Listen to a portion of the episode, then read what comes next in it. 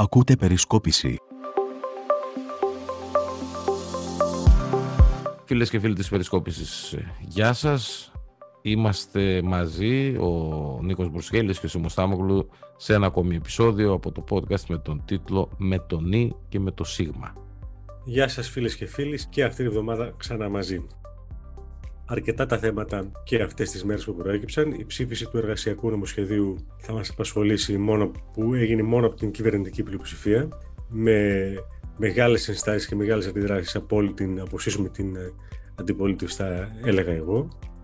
Ε, βέβαια αυτό που συγκλονίζει αυτές τις μέρες όλη την ελληνική κοινωνία είναι ένα έγκλημα, ο φόνος της Καρολάιν και η αποκάλυψη των τελευταίων ωρών, των τελευταίων ημερών, ότι τελικά ο δολοφόνος ήταν ο ίδιος της ο άντρας. Αυτό οπωσδήποτε είναι ένα σοκαριστικό γεγονός για όλη την ελληνική κοινωνία. Τις τελευταίες ημέρες και ώρες, όλος ο κόσμος ασχολείται με αυτό το θλιβερό και φοβερό πραγματικά γεγονός. Ε, όχι μόνο ως γεγονός, ως δολοφονία, αλλά και αυτά που ακολούθησαν της δολοφονίας, τα οποία ήταν επίσης ε, δραματικά και τραγικά μέχρι την αποκάλυψη του πραγματικού δολοφόνου. Πραγματικά ήταν σαν να βλέπαμε την ταινία ε, Hitchcock. Δυστυχώς όμως το βλέπαμε στην πραγματική ζωή. Κοίταξε. Εντάξει, ο άνθρωπος δεν το συζητάμε είναι για άλλες καταστάσεις για το δράστη μιλάω, τον καθομολογία δολοφόνου ήδη έχουμε ξεκινήσει από τη στιγμή που μαθεύτηκε το γεγονός ότι αυτός ομολόγησε εκείνες οι εκπομπές, οι, οι μακρόσυρτες, οι περίεργες κτλ. κτλ. Να πω την αμαρτία μου εγώ για το θέμα, είδα λίγο τα ελληνικά τα κανάλια, αλλά προτίμησα τα ξένα τα κανάλια, το, το αγγλικό, γιατί η κοπέλα είναι Αγγλίδα, πόσο, από ό,τι κατάλαβα. Όπου εκεί επικεντρώνονται στην είδηση και δεν επικεντρώνονται στα κουτσομπολιά, στο τι είπε η γειτόνισσα, στο αν κάποιος έπεσε από τα σύννεφα ή στο αν κάποιος είναι ακόμη στα σύννεφα. Κοίταξε, ναι, OK, okay, τα ελληνικά τα κανάλια υπερβάλλουν πολλές φορές, αλλά το θέμα δεν είναι αυτό. Εδώ είναι κάποια πραγματικά γεγονότα τα οποία έχουν συμβεί και είναι τραγικά πραγματικά. Και εμένα θα μου επιτρέψεις να σταθώ λίγο στα γεγονότα αυτά. Ξεκινώντας καταρχάς από το πρώτο γεγονός, κατά τη γνώμη μου, το οποίο είναι τραγικότατο και έχει να κάνει με το πώς αυτή η κοπέλα 15 χρονών, όντως παιδάκι, τα μπλέκει με έναν ε, τύπο πιλότο, καθωσπρέπει κύριο λοιπόν, 27. Μιλάμε για παιδεραστία. Και όμως η κοινωνία, σήμερα που ζει η τοπική κοινωνία αυτό το δράμα, ε, τότε το δέχτηκε. Γιατί ήταν ένα, παιδί της καλής κοινωνίας και θα αποκαθεστούσε την κοπέλα. Δράμα νούμερο ένα. Από εκεί και πέρα ε, είχαμε τις απειλές αυτού ότι τις απειλές της κοπέλας Χαρολά ότι θα φύγει, θα τον εγκαταλείψεις προφανώς γιατί αυτός την απειλούσε ή κάτι άλλο υπήρχε το οποίο ακόμα δεν το ξέρουμε. Δεν μας απασχολεί. Ποιο δεν μας απασχολεί; Το αν υπάρχει κάτι άλλο από πίσω κτλ. Δεν μας απασχολεί ότι υπάρχουν πάρα πολλά.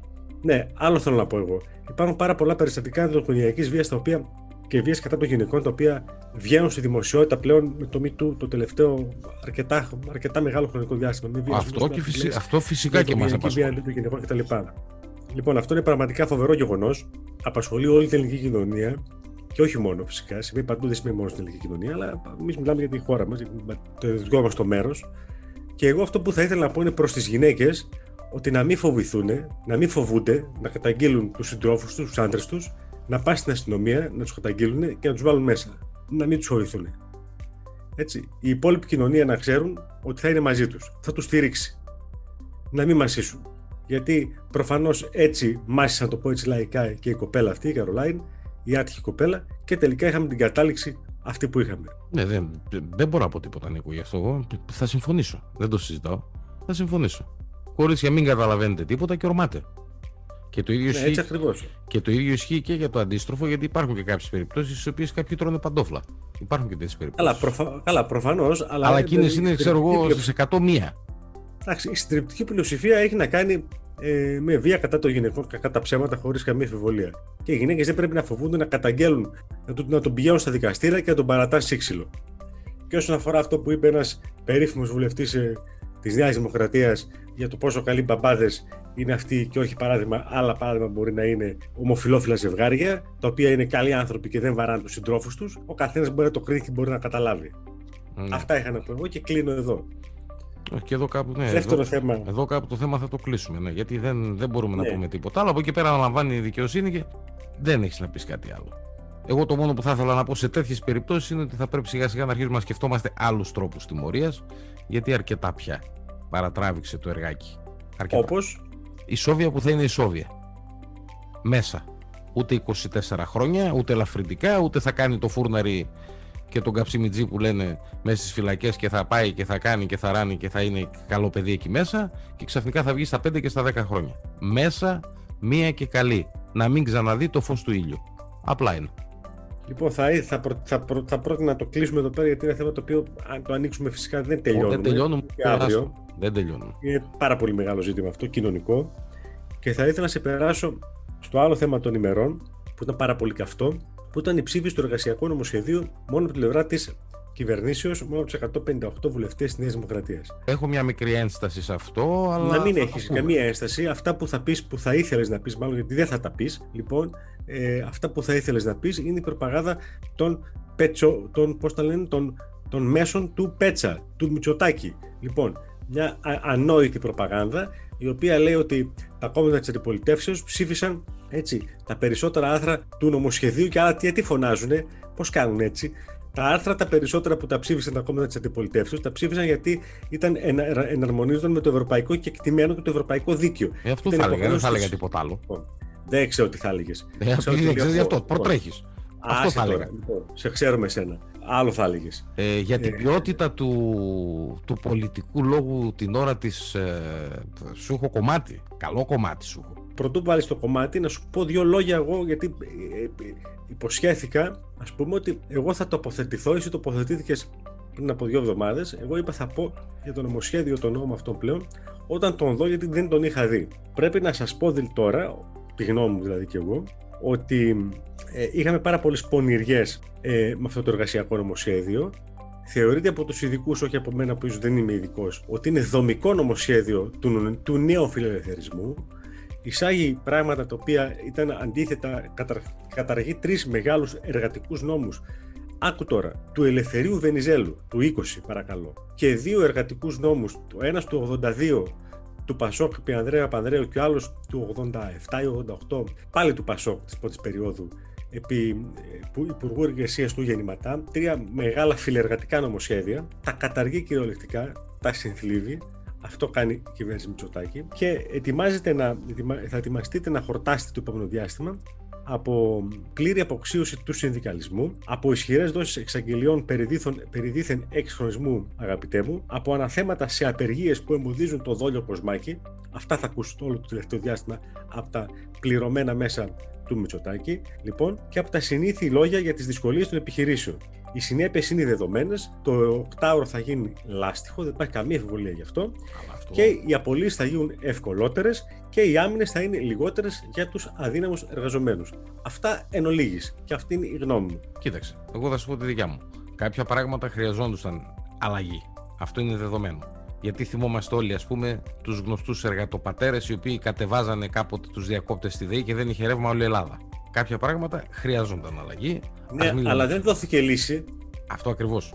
Εδώ πήγαμε, στο, εδώ πήγαμε στο άλλο άκρο. Να ολοκληρώσω. Όχι, όχι, όχι. Επέτρεψέ μου, επέτρεψέ μου. Άκουσε λίγο. Λέει η κυβέρνηση για αυτό που λες ακριβώς, ότι θα ψηφίζουν ηλεκτρονικά, τι ωραία που ακούγεται, θα ψηφίζουν ηλεκτρονικά οι εργαζόμενοι, τι φανταστικό έτσι. Λοιπόν, θα ψηφίζουν λοιπόν ηλεκτρονικά οι εργαζόμενοι για το αν θα γίνει απεργία. Τι ωραίο που ακούγεται, λες και εσύ, πιασιάρικο, ε. Και όχι μόνο αυτό, για να γίνει απεργία θα πρέπει να έχουν ψηφίσει 50 συν 1 των εργαζομένων. Ωραία, ωραία.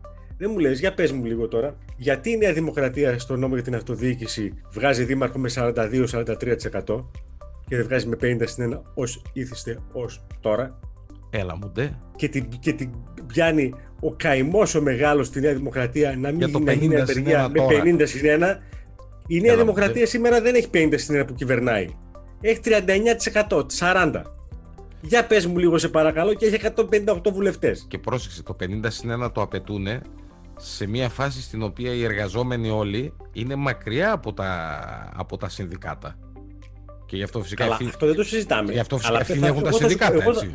Εγώ θα σου πω και το εξής. Είσαι εσύ ο εργοδότης και φωνάζεις σε μένα και άλλους πέντε εργαζομένους που είμαστε εργαζόμενοι και μας λες: Κοιτάξτε να δείτε, το συνδικάτο σας κάνει απεργία. Όμως, αν δεν θέλετε να απολυθείτε, εδώ είναι το, το κομπιούτερ μπροστά στο γραφείο μου, θα ψηφίσετε όλοι όχι. Τι θα κάνω εγώ φτωχός, ο αδύναμος εργαζόμενος; Θα στηρίξω την απεργία ή θα κοιτάξω το ψωμί μου και το ψωμί της οικογένειάς μου. Για πες μου, την ηλεκτρονική ψηφοφορία. Και ο εργοδότης θα είναι, θα είναι νομιμότατος. Προφανώς και ο εργοδότης Επειδή θα, θα υπάρχει ηλεκτρονική ψηφοφορία. Α, γεια σου. Έτσι είναι αυτά. Βλέπεις που τα πράγματα δεν είναι. τα πράγματα.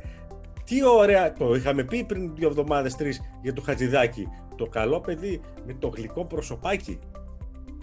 Ο Ενεδίτης που δεν δούλεψε στη ζωή του, που δεν έχει κόψει ένσημο και είναι υπουργός εργασίας. Ο σκληρότερος νεοφιλελεύθερος της Νέας Δημοκρατίας. Ο σκληρότερος των σκληρότερων. Και ιδιαίτερα επιτυχημένος σε όλα τα υπουργεία στα οποία έχει πάει. Αυτό πού το πας. Καλά, είναι σούπερ επιτυχημένος, δεν το συζητάμε. Ναι, αυτό πού το πας. Είναι το καλό παιδί με το χαμόγελο και, το, και τη γλυκιά φατσούλα. Γλυκός. Αλλά στον καρφώνει επίσης γλυκά. Το αφήνω στο γιατί άμα ξεκινήσω, είπαμε, θα πιάσουμε τα 50 λεπτά το podcast μετά. Να πιάσει. Τίποτα. Αξίζει τον κόπο. Εγώ θα σου βάλω να ακούσεις τώρα κάτι το οποίο έχει να κάνει με την ποιότητα του λόγου Προτού όμως σου βάλω αυτό, θα πω το εξής, το οποίο νομίζω ότι έχει βάση. Βγήκε ο ΣΥΡΙΖΑ λοιπόν μετά την ψήφιση και είπε ότι θα καταργήσει τον νόμο. Με ένα νόμο και, και ένα άρθρο όπως το παλιά; Ακριβώς αυτό θα σου λέω. Ναι. Η δική μου η, τι να πω τώρα, η θέληση είναι μακάρι να το καταργήσει. Πώς όμως, όπως καταργήσει τα μνημόνια; Γιατί το, το έχουμε δει το έργο και από, τις, Καλά, και από τη μεριά του ΣΥΡΙΖΑ. Εντάξει, οι άνθρωποι είναι πλήρως αναξιόπιστοι τώρα. Δεν... Το έχουμε δει το έργο και από εκεί τη μεριά. Λοιπόν, Με το χειρότερο τρόπο. Να ακούσουμε λίγο, γιατί πρέπει να ακούσουμε πώς συζητήσανε μέσα στη Βουλή και τι έλεγαν για ένα νομοσχέδιο το οποίο αφορά 10 εκατομμύρια Έλληνες. Πρέπει να απαντήσω σε μια μεγάλη απρέπεια. Κάνατε χιουμοράκι ότι δήθεν ε, δεν κάνω ούτε για διαχειριστής πολυκατοικίας. Σίγουρα δεν θα αναλάμβανα διαχειριστή σε πολυκατοικία που έχετε χτίσει εσείς ως πολιτικός μηχανικός.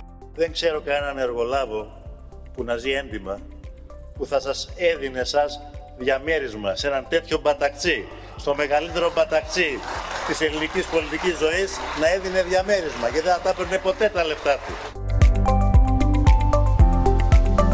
Θες να σχολιάσω; Ναι, να σχολιάσεις. Για σχολιάσει λοιπόν αυτό που άκουσες λίγο. Το επίπεδο της πολιτικής αντιπαράθεση δυστυχώς στη χώρα είναι πολύ χαμηλό μεταξύ των δύο κορυφαίων πολιτικών αρχηγών και είναι πολύ, πολύ χαμηλό, θεωρώ, διότι εδώ έχουμε προσωπικούς χαρακτηρισμούς.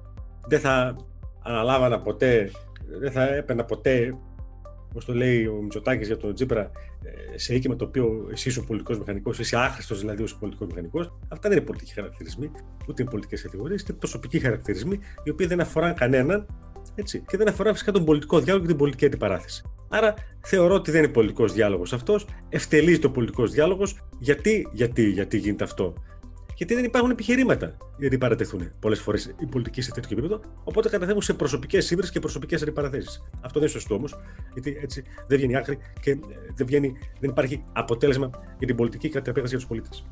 Να ακούσουμε ένα ακόμα. Ένα ακόμα. Απορριθμίζει τις εργασιακές σχέσεις, ισοπεδώνει τα εργασιακά δικαιώματα, υπονομεύει τις συλλογικές συμβάσεις, προσπαθείτε να βαφτίσετε το μαύρο άσπρο, να παρουσιάσετε το νομοσχέδιό σας ως δίθεν φιλεργατικό. Γελάνε οι πέτρες. Έρχεστε με ένα εργασιακό νομοσχέδιο ολετήρα πραγματικά, να διαμορφώσετε ένα νέο εργασιακό μεσαίωνα. Νομίζετε ότι έχετε τη δύναμη να νικήσετε τόσο τη λογική όσο και το δίκαιο. Γελιέστε. Πήρε ομαδόρα από την αντιπολίτευση, έτσι, από όλες τις πτέρυγες. Ναι, δεν το συζητάμε. Εγώ αυτό, από, εγώ αυτό που νομίζω από, πάντως... την δεξιά ως το, ως το κουκουέ. Εγώ αυτό που νομίζω ναι. πάντως είναι ότι από την ώρα που άρχισαν να μπαίνουν σε, να πυροβολεί ο ένας τον άλλον σε εισαγωγικά και να χτυπιούνται σε προσωπικό επίπεδο εντελώς, ε, πάμε για εκλογές. Εγώ αυτό βλέπω. Εγώ δεν το βλέπω. Και δεν το βλέπω γιατί προχθές ήρθε η φίλη μου η Φόντερ τέτοια. Η Φόντερ Λάιεν. Η φίλη σου ήρθε για να μοιράσει λεφτά. Α, μπράβο. Ήρθε η φίλη μου η Φοντερ η Φοντερ Λάιεν και έφερε λεφτά στο Μητσοτάκι. Ναι, γι' αυτό σου λέω πάμε για Ο Μητσοτάκης δεν είναι χαζός. Θα τα μοιράσει τα λεφτά. Γι' αυτό σου λέω πάμε και για μετά θα πάει σε εκλογές. Ο Τσίπρας θα ήθελε πολύ για να ε, διαχειριστεί αυτός. Καλά, ο Τσίπρας δεν ξέρω τι θέλει. Ε, τώρα και να πάει σε εκλογές και τώρα να πάει και το Σεπτέμβριο να πάει. Δύσκολος είναι. Πολύ δύσκολος είναι. Χλωμός είναι πολύ. Έχει πολλούς σκελετούς στις ντουλάπες του. Δύσκολος είναι. Και βέβαια ο μεγαλύτερος στόχος που με πει 100 φορές, θα το πω 101, ο μεγαλύτερος χορηγός του Μητσοτάκη είναι ο ίδιος ο ΣΥΡΙΖΑ. Όταν βγαίνει μετά το αντεργατικό νομοσχέδιο το οποίο ψηφίζεται με αυτό που ακούσαμε που έπαιξε πριν από λίγο με τον οριμαγδό όλη η αντιπολίτευση εναντίον της Δημοκρατίας και του Μητσοτάκη και βγαίνει μετά από μερικές ώρες ο μεγάλος πολιτικός που ονειρευόταν ότι ήταν ο Γιώργος Γερηματάς. Ο μεγάλος Πολάκης, Παύλος, λοιπόν, και βγαίνει και κάνει μια τρομακτική δήλωση και λέει: Εγώ δεν εμβολιάστηκα, δεν εμπιστεύομαι τα εμβόλια. Θα δω αν θα εμβολιαστώ το Σεπτέμβριο, τον Οκτώβριο και με ποιο εμβόλιο. Και θα δω, λέει, αν και μάλλον και λέει και το άλλο το πολύ ωραίο, αν ήμουν υπουργός υγείας, εγώ θα εμβολίαζα μόνο του πάνω από τους 60, πάνω από 65 ετών και μόνο τις ευπαθείς ομάδες. Ο Χριστός και η Παναγία, ο Θεός μας φύλαξε. Η υπόλοιπη στον Κιάδα. Η υπόλοιπη στον Κιάδα. Λοιπόν, αυτός είναι ο Πολάκης που κάνει ακόμα ένα τεράστιο δώρο στο Μητσοτάκι. Αυτός είναι ο ΣΥΡΙΖΑ. Ο Τσίπρας δεν τον στέλνει σπίτι, τον στηρίζει, είναι μαζί κτλ. κτλ, κτλ. Μην τα λέμε συνέχεια. Τώρα ο Τσίπρας, αν θέλετε, αν θέλεις να μου πεις ότι θα κερδίσει εκλογές, ας πούμε το Σεπτέμβριο. Όχι. τι να σου πω τώρα. Δεν υπάρχει, έτσι όπως πάντα δεν υπάρχει περίπτωση να τις κερδίσει ούτε μία στο εκατομμύριο. Απλά πιστεύεις ότι αυτοί οι δύο συνεννοούνται μεταξύ τους. Δηλαδή μιλάνε στο τηλέφωνο ο Πολάκης με, τον, ο Πολάκης με τον Τσίπρα.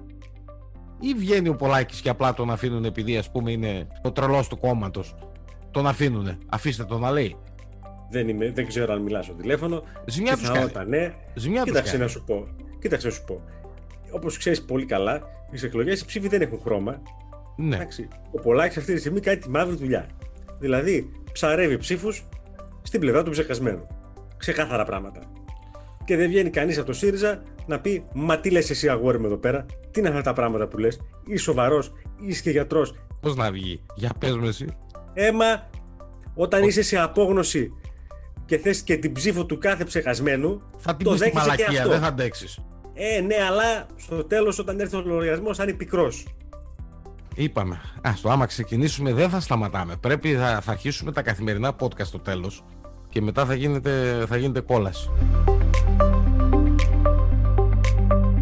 Επόμενο θέμα έχουμε τη συνάντηση, αγαπητέ, του, του φίλου μας του Ερντογάν με τον Έλληνα τον Πρωθυπουργό.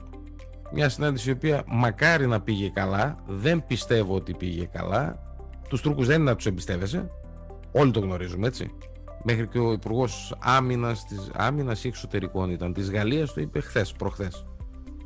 Επειδή οι δικοί μας προτρέχουν, κατάλαβες. Και λένε ότι όλα πήγαν καλά κτλ. κτλ. Και ο Γάλλος βγήκε και είπε: Αφήστε να δούμε πώς θα κινηθεί ο Ερντογάν και βλέπουμε. Γιατί κάνει τώρα επιθέσεις φιλίας στη Γαλλία για να στρώσει το θέμα. Τέλος πάντων, είχαμε την συνάντηση, δεν νομίζω ότι πήγε καλά και επίσης δεν νομίζω ότι θα πρέπει να αρχίσουμε να πανηγυρίζουμε αν δεν δούμε από την άλλη μεριά τι θα συμβεί και πώς θα κινηθεί η άλλη μεριά. Γιατί ο Τούρκος σήμερα σου λέει έτσι και αύριο είναι γιουβέτσι. Κοίταξε, ως γνωστό από δεν περιμένουμε πολλά. Προφανώς υπάρχει μυστική διπλωματία τώρα στη μέση δεν υπάρχει ενημέρωση τη κοινής γνώμης, νομίζω, των κομμάτων για τη συνάντηση αυτή και το τι υπόθηκε. Εγώ αυτό που εισέπραξε ήταν ουσιαστικά ο Μητσοτάκης να πούμε και αυτό ότι δεν έδωσε συνέντευξη τύπου μετά τη συνάντηση με τον Ερντογάν, το απέφυγε. Ο Ερντογάν έδωσε, είπε βέβαια διάφορα τα οποία είναι, δεν προκάλεσαν κάποιο ιδιαίτερο ενδιαφέρον. Εγώ την εντύπωσή μου ότι αυτό που υπόθηκε ότι ε, δόθηκε μια ιδέα υπόσχεση για ένα ήρεμο καλοκαίρι μέχρι εκεί. Και νομίζω κάπου εκεί κινήθηκε η ιστορία παραπάνω όχι. Εγώ θα ήθελα να πω εκτός της συνάντησης αυτής που έγινε, στα πλαίσια της συνάντησης του ΝΑΤΟ, είχαμε και μια άλλη πολύ μεγάλη συνάντηση ιστορικής σημασίας και μεγάλης βαρύτητας που πρέπει να την αναφέρουμε και τη σχολιάζουμε. Τη συνάντηση του πρόεδρου της Αμερικής, του Τζο Μπάιντεν, με τον Ρώσο πρόεδρο, τον γνωστό Πούτιν. Ε, μια συνάντηση η οποία έπρεπε να γίνει, χρειαζόταν να γίνει. Έτσι. Ναι, ο οποίος έπρεπε να γίνει από ό,τι ε, μαθαίνω αυτά που έχουμε διαβάσει από τον ε, Αμερικάνικο και από το Ρώσικο τύπο βέβαια τις τελευταίες μέρες ήταν μια συνάντηση που βέβαια έσπασε τον πάγο. Ο Biden ήταν πολύ πτυρικό, όπως ήταν βέβαια πολύ πτυρικό και ο Πούτιν. Ο Biden το πρώτο πράγμα που του είπε ήταν ότι είσαι υπεύθυνος ε, για τις εκλογές του 2016 στην Αμερική και για φαλκίδευση της λαϊκής κυριαρχίας στην Αμερική. Πολύ βαριά κατηγορία. Να, του- να την πεις ευθέως στον πρόεδρο της Ρωσίας. Ε, βαριά κατηγορία, Νίκο, τώρα εντάξει. Και οι Ρώσοι βρήκαν και κάναν, να ανοίγαν τα μάτια τους οι Αμερικάνοι να θωρακίζονταν. Δηλαδή, μην λέμε τώρα τι να Ναι, είναι. κοίταξε, εντάξει, ε, παρόλα αυτά το να το πεις αυτό το πράγμα κατά πρόσωπο στον Ναι, Πούτιν, εντάξει, δεν καταλαβαίνει το, ότι δεν είναι. το λες, πρέπει να έχεις λίγο τάκτ. Ναι. Ε, ε, ναι, ε, είναι ένα θέμα, έτσι, κακά τα ψέματα. Αυτό φαίνεται ότι το είπε ο Biden και φαίνεται ότι έχει τα κάκαλα να το κάνει. Ε, λοιπόν, από ό,τι λένε οι πη- πηγές από τις δύο πλευρές, έσπασε λίγο πάγος μεταξύ τους, αλλά βέβαια υπάρχουν πάρα πολλά ανοιχτά ζητήματα μεταξύ των δύο χωρών ε, και τα πράγματα δεν είναι ιδιαίτερα καλά, με βάση αυτά που έχουμε διαβάσει τις τελευταίες μέρες στον διεθνή τύπο. Θα μείνω σε δύο πράγματα από αυτά που είπες. Το πρώτο είναι για τη συνάντηση του Biden με τον Πούτιν. Πες μου αν ξέρεις ποια είναι η κοινή καψούρα τους, γιατί έχουν κοινή καψούρα, την οποία Α, δεν την, ξέρω. Α, την οποία την άκουσα πέσα κάτω. Τρελαίνονται λέει και οι δύο για γυαλιά τύπου aviator και ο Biden το δώρο που έκανε στον Πούτιν σε αυτή τη συνάντηση ήταν αυτή. Του πήγε λέει γυαλιά aviator και ο άλλος ε, πετούσε από τη χαρά του ας πούμε.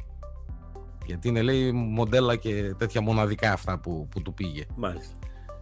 Το δεύτερο αυτό που είπαμε για, πριν τη συνάντηση αυτών, για τη συνάντηση του δικού μας με τον Τούρκο, εντάξει χρειάζεται η μυστική διπλωματία, απλά αυτό το οποίο χρειάζεται είναι να περνάει μέσα από το Υπουργείο των Εξωτερικών και όχι από τα πρωθυπουργικά γραφεία, γιατί δεν μπορώ να φανταστώ ας πούμε τον Biden να κάνει ε, μυστική διπλωματία με οποιαδήποτε χώρα και να μην το ξέρει το State Department ή να μην συμμετέχει και αυτό μέσα. Εδώ από ό,τι καταλαβαίνω στην Ελλάδα εμείς κάτι τέτοιο κάνουμε. Αυτή είναι η εντύπωση έχω. Όπως και έχω την εντύπωση ότι τα εσωκομματικά μας προσπαθούμε να τα βγάλουμε σε λάθος τομείς και αρχίζω να πιστεύω ότι άμα πάει σε ένα σχηματισμό Μητσοτάκης ο πρώτος ο οποίος θα φύγει από την κυβέρνηση θα είναι ο Νίκος Οδένδιας έχω αυτή την εντύπωση μακάρι, ειλικρινά στο λέω να κάνω λάθος, μακάρι άμα συμβεί αυτό που λες, εγώ θα πω κάτι άλλο. Το θεωρώ απίθανο να συμβεί. Αλλά παρόλα αυτά, μπορεί να έχεις δίκιο. Αν συμβεί όμως αυτό που λες, αυτό θα σημαίνει κάτι άλλο. Εκτός όλων των άλλων. Στο ιστορικό πολιτικό ε, παιχνίδι. Ο Δένδιας αυτε, αυτομάτως, με βάση την πορεία που έχει διαγράψει δύο χρόνια στο Υπουργείο Εξωτερικών, θεωρώ ότι ουσιαστικά θα γίνει ο διάδοχος, ενδυνάμει διάδοχος του Μητσοτάκη στη Νέα Δημοκρατία. ε, αυτό τρέχει Και- να προλάβει Και ξαφνικά η Νέα Δημοκρατία θα αποκτήσει ενδυνάμει διάδοχο. αυτό Γιατί τρέχει να αυτή τη προλάβει στιγμή- για μένα αυτό γιατί τρέχει να αυτή τη προλάβει ο στιγμή- Μητσοτάκης στη στιγμή αυτή Εσωτερική αντιπολίτευση δεν έχει η Νέα Δημοκρατία. Και δεν προβλέπεται να έχει εκτός αν γίνει κάτι τέτοιο. Και δεν φαντάζομαι ότι ο Μητσοτάκης να κάνει τέτοιο, να κάνει τέτοιο αυτόν τον κόμμα. Όχι, εγώ πιστεύω ότι είναι στην ακριβώς αντίθετη κατεύθυνση από αυτή που περιγράφεις, με την έννοια ότι τρέχει να προλάβει αυτό το πράγμα. Μην τυχόν και του βγουν του δένδια οι κινήσει και ξαφνικά απαιτήσει και καμιά αρχηγία. Γι' αυτό είπα προηγουμένως τα εσωκομματικά Μα, μας κοίταξε, όχι, μην τα βγάζουμε όχι, σε όχι, λάθος δια- όχι, δια- όχι, διαφωνώ σε αυτό που λες, έτσι πως το θέτεις, υπό την πολύ απλή έννοια, διότι αν τον διώξει, τότε τον καθιστά αυτομάτως υπό δυνάμει διάδοχό του. Ε, αν τον σίγουρα. διώξεις. Αν Ε, δεν κοίταξε. τον διώξει, αν δεν τον απομακρύνει, γιατί δεν έχει λόγο να τον απομακρύνει, δεν έκανε κάτι λάθος ο Δένδια, ίσα ίσα. Λοιπόν, αν δεν τον διώξει όμως, τον έχει υπό τον έλεγχό του. Είναι πολύ απλό. Εγώ επιμένω πάντως και λέω, μακάρι, γιατί ξαναλέω ότι οι μυστικές συνομιλίες χρειάζονται, δεν είναι ανάγκη να βγαίνουν όλα στη φόρα, μακάρι να γίνονται με συμμετοχή του Υπουργείου Εξωτερικών και όχι μόνο μέσα από τα πρωθυπουργικά γραφεία. Με συμβούλους Κοίταξε να δεις. Ο άσχετους. Πρωθυπουργό, με συγχωρείς, ο Πρωθυπουργός θεσμικά έχει το δικαίωμα και έχει όλα τα χρόνια ιδιαίτερο γραφείο για την εξωτερική πολιτική. Έτσι, Ναι, δεν εντάξει, είναι αυτό είναι δεδομένο. καινούριο αυτό. Μη σε πιάνει τρέλα με αυτό. Όχι, δεν με πιάνει τρέλα με αυτό. Με πιάνει τρέλα, ξέρεις γιατί; Με πιάνει τρέλα με το γεγονός ότι μπορεί να έχουν πετάξει έξω όλους αυτούς οι οποίοι όντως μπορούν να κάνουν δουλειά και ξαφνικά κουβαλάει, ας πούμε, εμένα και εσένα ω συμβούλου και κάνουμε άνω δεν είναι κάτω έτσι, μία δεν κουβαλάει πολιτική. εμένα Λοιπόν, και εσένα ο συμβούλος, δεν πάει έτσι. Τέλος πάντων, δεν είναι έτσι τα πράγματα. Εγώ άλλο πιστεύω. Να κλείσω με το θέμα της πανδημίας με δύο λόγια μόνο, γρήγορα. Οι εμβολιασμοί βέβαια συνεχίζονται, είναι περίπου σε 100.000 κατά μέσο όρο. Να πω για τη ρημαθία ότι εξακολουθεί να είναι ιδιαίτερος χαμηλά, αγαπητοί μου. Να σας πω τα νούμερα της ρημαθίας είναι στο 20 περίπου της 100 και κάτι οι δύο δόσεις και στο 32 περίπου της 100 και κάτι η μία δόση, ποσοστά ιδιαίτερος χαμηλά. Είμαστε Τη σίγουρα στιγμή πιο κάτω από τον εθνικό μέσο όρο, αυτό δεν το συζητάω. Ε, Είμαστε αρκετά πιο κάτω, γύρω στο 5%. Τη στιγμή που για να σα δώσω ένα μέτρο σύγκρισης, η Μύκονος που θέλει να δεχτεί τουρίστες και δέχεται τουρίστες, έχει 60% εμβολιαστική κάλυψη του πληθυσμού με, με τις δύο δόσεις και 75% με τη μία. Τι να πούμε. Απλά είναι τα πράγματα. Ότι δυστυχώς δεν έχουμε τουρισμό, όχι. Θα μπορούμε να το πούμε Όχι. αλλιώς ότι δυστυχώς δεν το έχουμε δει από όλες τις μεριές το έργο και να το αξιολογήσουμε σωστά. Δεν μπορώ να πούμε τίποτα παραπάνω. Έγινε ο κακός χαμός με το AstraZeneca τις τελευταίες μέρες. Αυτό που δεν επικοινωνήθηκε σωστά η ιστορία φυσικά. Αλλά βέβαια κατηγορήθηκε πολύ βάναυσα, θα έλεγα εγώ, η Επιτροπή Εμβολιασμών. Αυτό που δεν επικοινωνήθηκε καθόλου προς τον κόσμο είναι ότι η επιστήμη δεν ξέρει την αλήθεια. Γενικώ πρέπει να, το- να σας το πω αυτό το πράγμα για να το γνωρίζετε, το καταλάβετε, αν μπορείτε. Λοιπόν, ότι η επιστήμη δεν ξέρει την αλήθεια των πραγμάτων. Η επιστήμη αναζητά την αλήθεια. Εγώ πάντως με αυτό το AstraZeneca αρχίζω και έχω τις αμφιβολίες μου λόγω του ότι πέντε φορές η Ελλάδα τόσοι έχουν κάνει το εμβόλιο στην, στη Βρετανία, έξι φορές η Ελλάδα, πώς είναι. Το έχουν κάνει και ξαφνικά δημιουργήθηκε θέμα στην Ευρωπαϊκή Ένωση μόνο. Ναι, Αρχίζω λίγο και Δυστυχώς είχαμε θέματα τα οποία δεν θα έπρεπε να έχουμε. Δεν- Αυτό δεν το συζητάμε. Ε, έχουμε 12.500 θύματα από τον κορονοϊό περίπου. Έχουμε αρκετά, αρκετά θύματα, αρκετές χιλιάδες θα πρέπει να έχουμε θύματα τα οποία δεν έχουν υπολογιστεί ακόμα από παράπλευρες απώλειες. Εννοώντας, εννοώ, τι εννοώ παράπλευρες απώλειες, εννοώ ανθρώπους οι οποίοι έχουν χάσει θεραπείες, χειρουργία, ειδικά ογκολογικοί ασθενείς, οι οποίοι τα έχουν παραμελήσει λόγω της κρίση αυτή, λόγω της κατάστασης ναι, λόγω του ότι πήρε που μια δεν έχει κατεύθυνση υπολογιστεί. άλλη. Το Ακριβώς. Έχει πλαίσιο. μόνο καρ- ογκολογική, καρδιολογική άρρωση κτλ. Με, άλλες- με χρόνια προβλήματα υγείας που έχουν παραμερίσει τις θεραπείες τους, τις νοσηλίε τους, τα φάρμακά τους κτλ. λόγω της κατάστασης αυτής και κάποιοι από αυτούς, αρκετοί από αυτού δυστυχώς που έχουν χαθεί. Όμως βέβαια είχαμε και απώλειες ανθρώπων, έστω και λίγο, αλλά δεν έχει σημασία. Και ένας να είναι, για μας είναι τεράστια απώλεια ε, λόγω του εμβολίου που έχει επιβεβαιωθεί, λόγω του AstraZeneca. Είναι κάτι το οποίο έχει επιβεβαιωθεί. Βέβαια υπάρχει τρομολαγνία πάρα πολύ από τα μέσα. Ε, παράδειγμα, διαβάζω ότι κάπου στα Καλάβρητα αμέσω μετά τον εμβολιασμό Ναι, μια γυναίκα πέθανε μια απεβίωσε γυναίκα. Λοιπόν, στα 10 65, λεπτά, στα 15 λεπτά μετά τη στα δεύτερη δόση 10-15 κιόλας, λεπτά έτσι. ακριβώς. Ε, βέβαια και βέβαια κατευθείαν τα μέσα βγήκαν και είπαν ότι είναι αλλεργικό σοκ. Αυτό βέβαια ε, δεν μπορούμε να το γνωρίζουμε αυτή τη στιγμή αν ήταν αλλεργικό σοκ ή όχι. Θα φανεί τις επόμενες μέρες. Μπορεί και να ήταν, κανένας δεν τη λέγει. Και είναι τραγικό φυσικά, δεν το συζητάμε. Και πάρα πολύ Κοίταξε, άμα άσχημο. δεν γίνει νεκροψία, δεν μπορεί το κάθε μέσο να Αλλά γίνει και λέει βέβαια ό,τι αυτή τη στιγμή θέλει. δεν μπορούμε να ξέρουμε πώς βγαίνουν τα μέσα και λένε με τόση ευκολία ότι είναι, έγινε από αυτό το λόγο. Ακριβώς. Δεν μπορώ να πω ότι δεν είναι, αλλά δεν μπορώ να πω και όλα αυτή τη στιγμή τουλάχιστον ότι είναι. Ε, αυτό που θα ήθελα να πω εγώ για άλλη μια φορά και να κλείσω για το θέμα αυτό είναι ότι θα έρθει τέταρτο κύμα πανδημίας, συμφωνούν όλοι. Πρέπει να πούμε ότι στην Αγγλία έχει επικρατήσει ήδη- ήδη το Δέλτα στέλεχος και ήδη εκεί έχουν αρχίσει και ανεβαίνουν αγαπητέ και αγαπητοί μου φίλοι τα κρούσματα και οι νεκροί δύο μήνες μετά την ραγδαία πτώση λόγω του εμβολιασμού. Και αυτό γιατί το Δέλτα στέλεχος δεν το πιάνει τόσο τόσο καλά όσο, πιάνει, τα, όσο το πιάνουν το, τα mRNA εμβόλια, το εμβόλιο της AstraZeneca της Οξφόρδης. Και είναι πρόβλημα και για μας και θα έρθει το Δέλτα στέλεχος, γιατί δια, διαβάζω ότι η Ελλάδα θα ανοίξει τα σύνορα με τη Βρετανία. Παρακαλάει, δεν τι θα ανοίξει λοιπόν. Ναι. Και οι Βρετανοί τουρίστες θα έρθουν στην Ελλάδα. Και θα πρέπει σε Τώρα, κάποια φάση επειδή- να καθίσουμε και να δούμε αν τα λεφτά που μπαίνουν από τον τουρισμό, το έχουμε πει χιλιάδες φορές, αξίζουν και θα είναι τα ίδια με τα λεφτά που θα κοστίσει μια πιθανή εξάπλωση ξανά του κορονοϊού Λοιπόν. λόγω του τουρισμού ακριβώς. Τι να σου πω, θα μπορούσαν να δώσουν κίνητρα στους Έλληνες τουρίστες Για να να γεμίζουν κινηθούν. τα νησιά κτλ. Ακριβώς. Φτηνά εισιτήρια κοινωνικού τουρισμού και δεν ξέρω τι άλλο. Δεν το κάνουν για άλλη μια φορά, για δεύτερη συνεχή χρονιά και δεν το έχουν κάνει και ποτέ. Είναι τραγικό πραγματικά, σηκώνουν τα χέρια ψηλά. Είναι ντροπή, όχι τραγικό απλά. Ξαναλέω και πάλι επαναλαμβάνω για να τα ακούσουν οι φίλοι, εγώ που δεν είμαι γιατρός. Το εμβόλιο δεν θα μας σώσει από τον κορονοϊό υπό την έννοια του ότι δεν θα νοσήσουμε. Θα νοσήσουμε, δεν θα καταλήξουμε σε εντατικές και σε νοσοκομεία. Θα το πούμε χίλιες φορές αυτό το πράγμα για να γίνει κατανοητό. Είναι σαν το εμβόλιο... Δεν είναι το λέμε, όποιος, καταλα... όποιος θέλει να το κάνει, το κάνει. Εκεί είναι. Ακριβώς. Κέντρα Όχι, γιατί υγείας, ακούω και, εγώ- ξέρεις, ακούω και φίλους γνωστούς οι οποίοι έχουν κάνει και τις δύο δόσεις, ας πούμε, και είναι μες στην τρελή χαρά.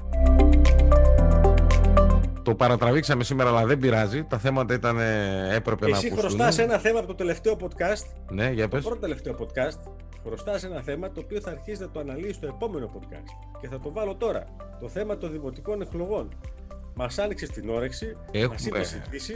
Έχουμε διάφορα. συνδυασμός. Μαθαίνω. Αλλά δεν μας είπες λεπτομέρειες και μας άφησες τα κρύα του λουτρού. Κοίταξε, είπαμε, εκείνο θα είναι μόνο γι' αυτό όμως, δεν θα είναι για τίποτα άλλο. Ωραία, θα το ανοίξεις το θέμα εσύ στο επόμενο podcast, γιατί εγώ δεν τα κατέχω τα θέματα αυτά. Αυτή την περίοδο τουλάχιστον. Οπότε, εδώ και δύο-τρία χρόνια, οπότε θα το ανοίξεις το θέμα εσύ και θα μας ενημερώσεις. Αυτά για σήμερα. Να σας ευχαριστήσω εγώ πάρα πολύ που ήσασταν μαζί μας. Είμαι το Σίγμα, ο άλλος που θα μιλήσει σε λίγο είναι το Νι. Το Νι είμαι εγώ, με το Νι και με το Σίγμα. Γεια σας, γεια και χαρά σας, να είστε όλοι καλά και να προσέχετε.